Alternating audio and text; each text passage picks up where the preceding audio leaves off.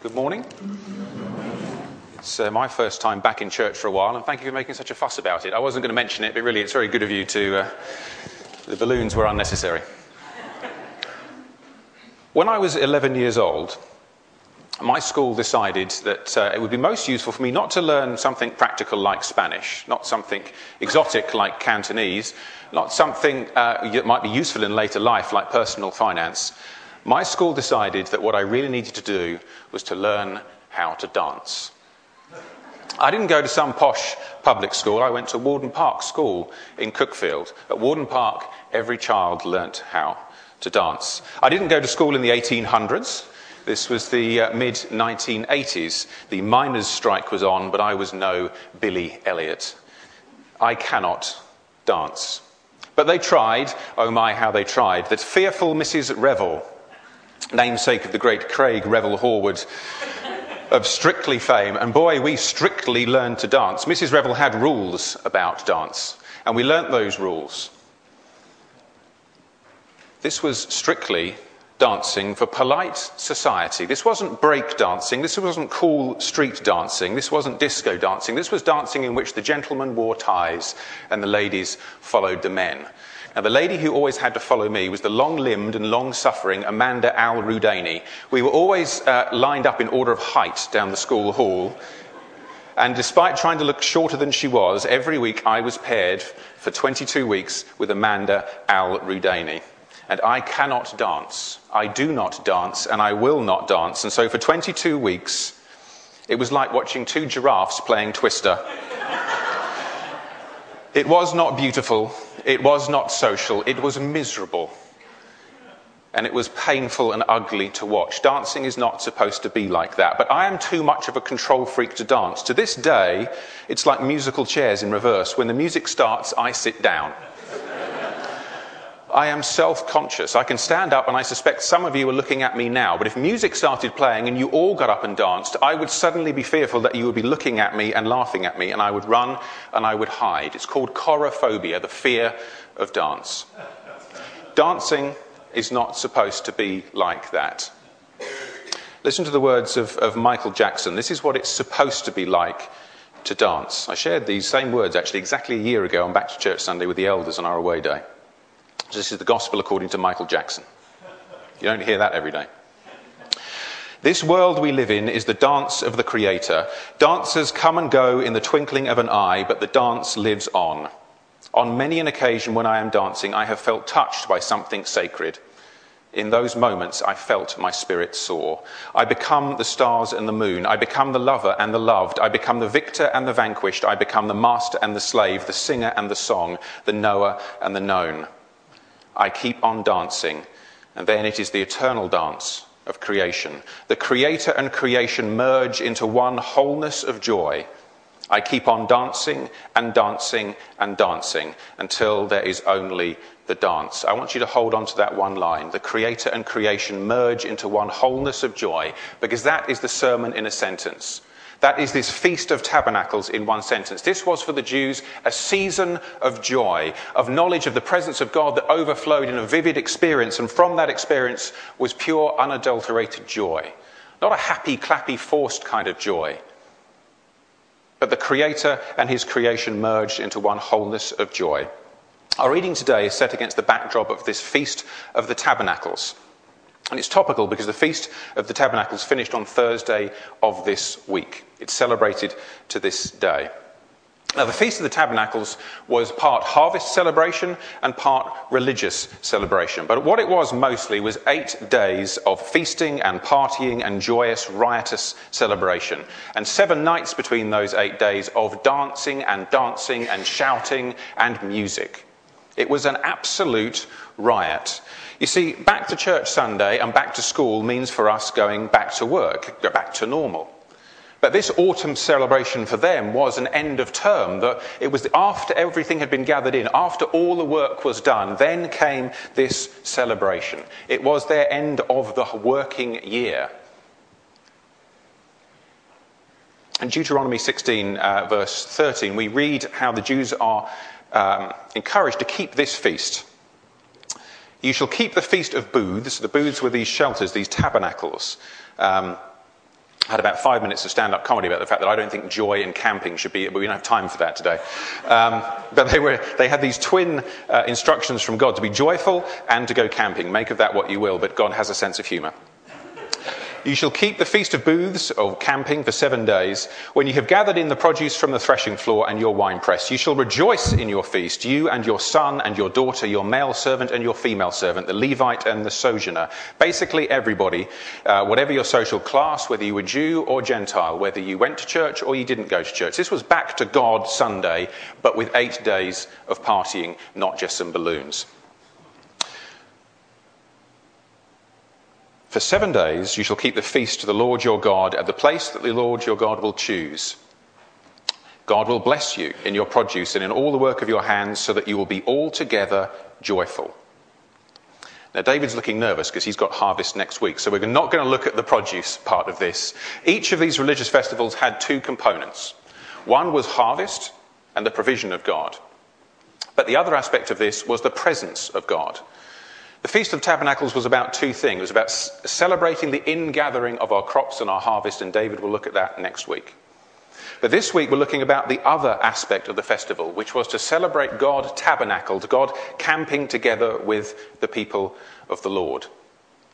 The reason they went camping wasn't because it's joyful and comfortable, because we know that can't possibly be true. The reason that they went camping was to remind them that while they were camping in these same booths, in these same shelters in the wilderness, God camped with them.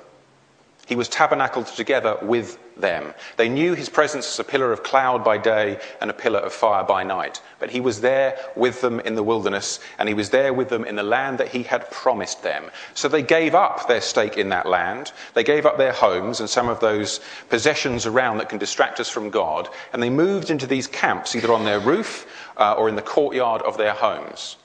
To remember that all that they had the land they had been given was dependent on the God who was with them, come what may, a God who tabernacled with them, who camped with them in the wilderness. But the two main elements of the feast occurred not in these camps, but in the temple. So we turn uh, and just keep your finger in John 7, verse 37, where we see Jesus present right at the climax of one part of this festival. Now, I need to explain the background to what's happening here. Jesus is there on the eighth and greatest day of the feast. For seven days, there's been this partying, and for seven days, there's been this water celebration that occurs every morning. But on the eighth day, the festival gets bigger, if that's possible, and brighter than it has been for the whole of the rest of the feast. So at dawn, on that last day, the greatest day of the feast that we read about in John 7 37, Jesus is present for the highlight moment of these eight days of festival. At dawn on that last day, all of the priests, hundreds of them, would make the half mile journey down from the temple to the pool of Siloam. And with them, they would take musicians and dancers, and the crowds would line the streets, thousands upon thousands of people. Because the great thing about this festival was everybody could come. Everybody was invited, the Jews and the Gentiles, the rich and the poor. And because the harvest was gathered in, unlike the other festivals, everybody could come. The other festivals, only the rich and the religious would come. But this was a celebration for everybody. Everybody had the day off. Nobody had to work. The work was done. So everybody was there lining the streets. So the priests would go down to the pool of Siloam and they carried with them this golden jug.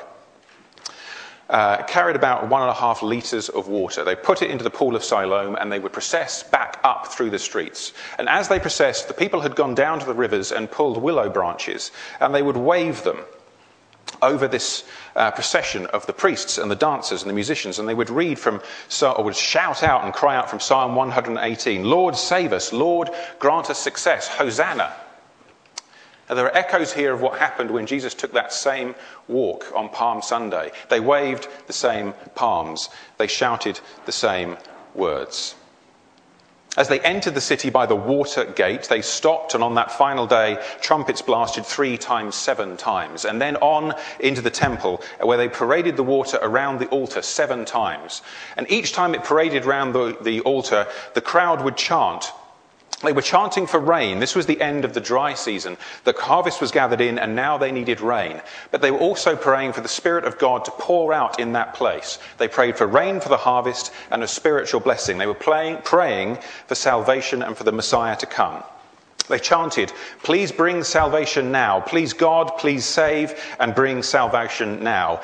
Time and time again, each time around the, wall, around the altar. Now, we take water for granted and we don't really pray for rain very often in this church. But for them, this water was a matter of life and death. Please save and bring salvation now. Water symbolized the promise and the Spirit of God poured out into their hearts and lives and minds. Please save and bring salvation now. Louder and louder each time around the altar. Please save and bring salvation now. And as the crowd is shouting, in that final time, the high priest lifted this pitcher of water high and poured it over the altar where it would go into a bowl and then pour and cascade down the steps of the altar. Please save and bring salvation now. It is at this moment of salvation that Jesus cries out he stands up and he says, Come to me, all you who are thirsty.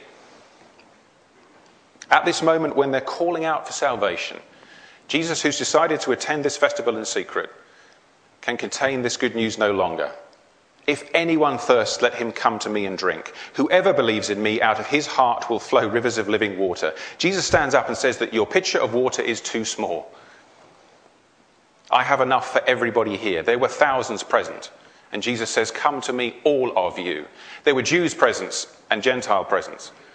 And Jesus says, Come to me, all of you. There were rich people present and poor people. There were slaves and free. And Jesus says, Come to me, all of you.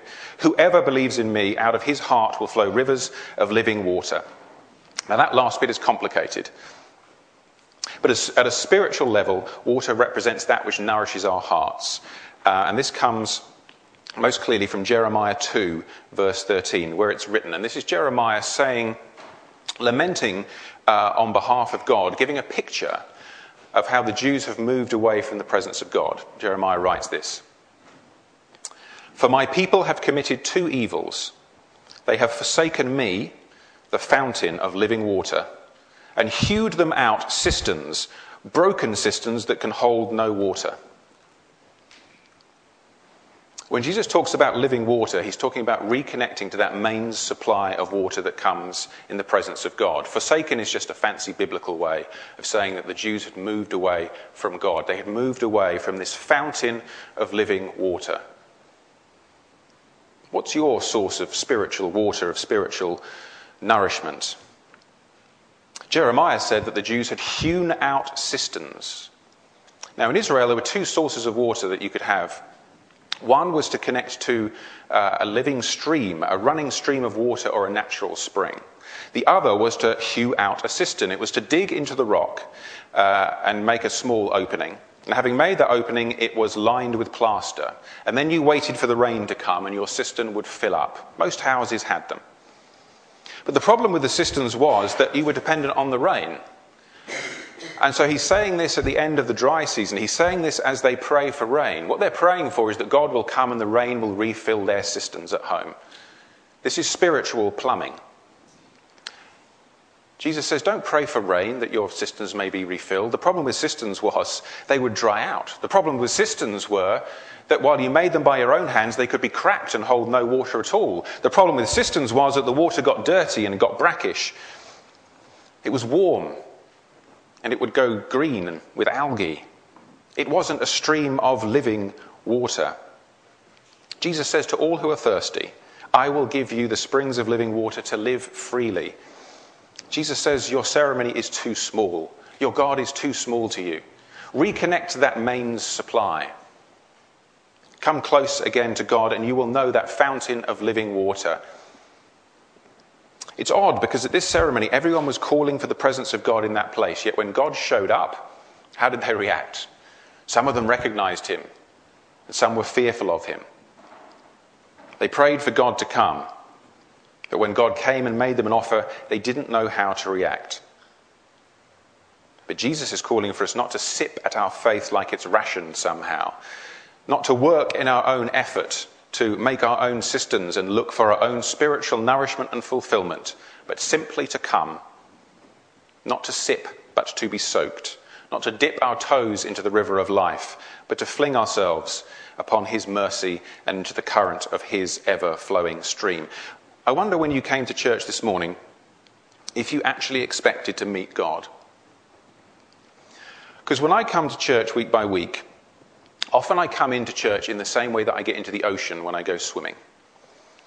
And that's a bit embarrassing.